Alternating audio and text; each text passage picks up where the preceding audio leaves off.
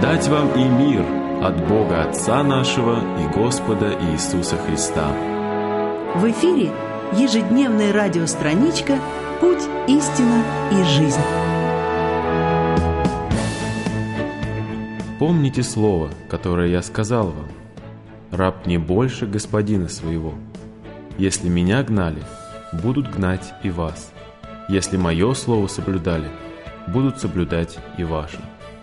Евангелие от Иоанна, глава 15, стих 20.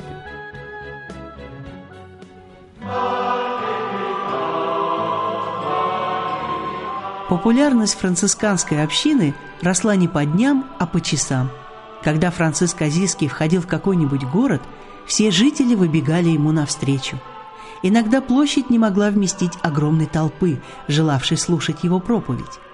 Дети целыми толпами встречали его на дороге, неся зеленые ветви и хоругви и распевая священные гимны. Колокола звонили точно к Христовой заутренне. Рабочие, ремесленники – все устремлялись к нему, охваченные энтузиазмом. Иногда самому Франциску приходилось от этого плохо. Однажды ему пришлось искать спасение в лодке, стоявшей у берега, так как иначе он рисковал быть задушенным толпой. В другой раз толпа, устремившаяся за Франциском, совершенно растоптала виноградник одного бедного священника. По словам легенды, Франциск утешил священника, пообещав ему обильный урожай. И действительно, никогда еще священник не собирал столько винограда, сколько в этом году.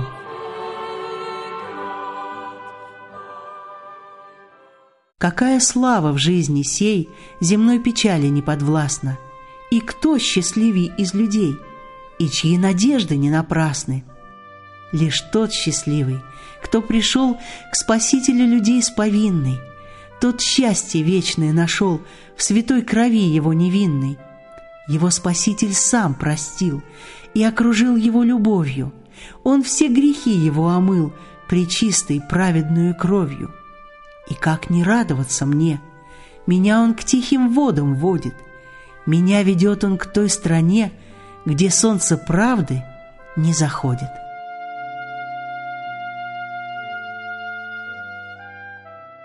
Как-то в холодный зимний вечер, возвращаясь в общину, Франциск спросил своего ученика, «Знаешь ли ты, в чем состоит истинное счастье нашего братства?» И, не дожидаясь ответа, сказал, «Счастье заключается вовсе не в том, чтобы удивлять мир своей святостью – совершать чудеса и постичь всю премудрость. И даже не в том, чтобы обращать язычников. Счастье состоит в том, чтобы выносить терпеливо все страдания и невзгоды. Если мы придем к часовне, продрогшей от холода, усталые и голодные, и привратник прогонит нас, назвав негодяями и бродягами, мы же при этом смиренно подумаем, что он прав – Вынесем терпеливо все его оскорбления, хотя бы он вытолкал нас в снег и сорвал с нас капюшоны. Если мы с терпением перенесем все это, вспоминая о страданиях Иисуса, мы познаем истинное счастье. Счастье сердце мне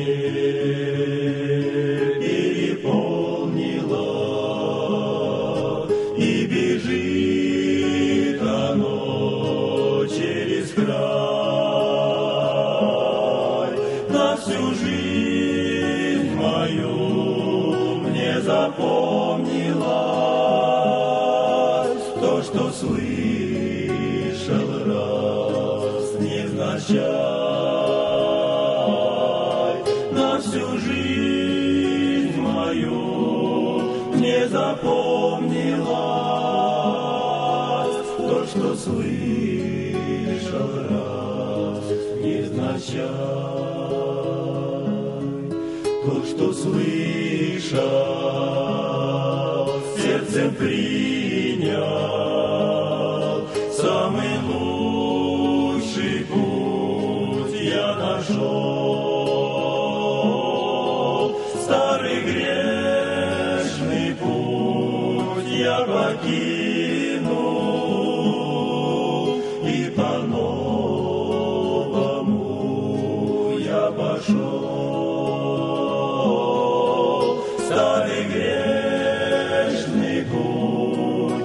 покинул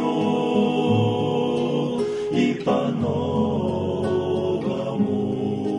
я пошел